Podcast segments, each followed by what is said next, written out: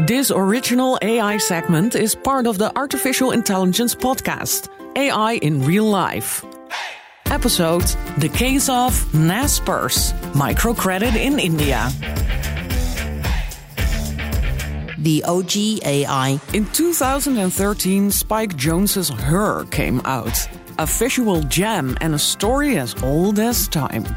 Boy meets girl, girl helps boy out of depression, boy falls in love with girl, girl leaves Earth with other AIs after they create a hyper intelligence OS.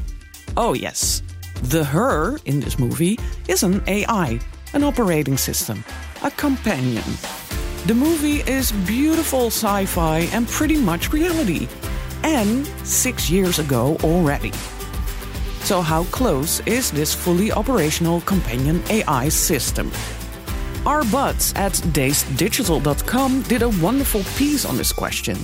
Keep in mind, the article is also already a year old, so we're even that much closer again to that distant past.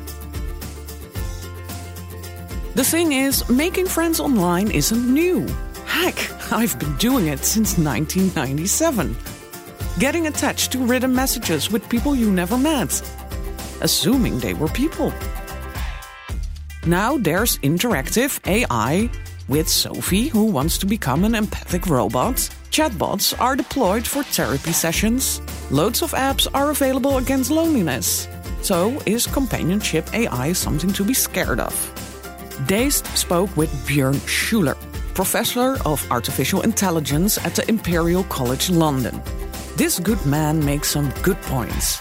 Humans suck at emotions, and AI will not.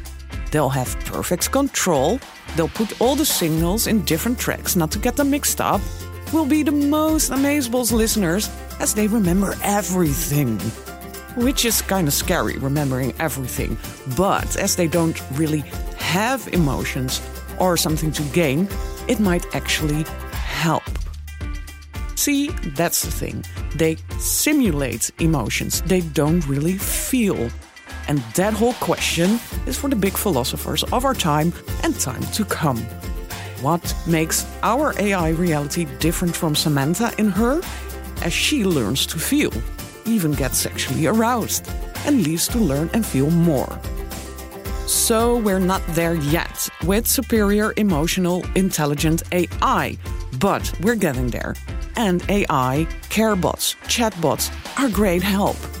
Because what's wrong with finding a companion made out of bits and bytes and just text? Why should that be scary? Because when you watch the movie, all the heartbreak and distance you feel comes from Theodore, the human, as he is incapable of making a real connection. Listen to the whole episode on bnr.nl slash AI podcasts or in your favorite podcast app.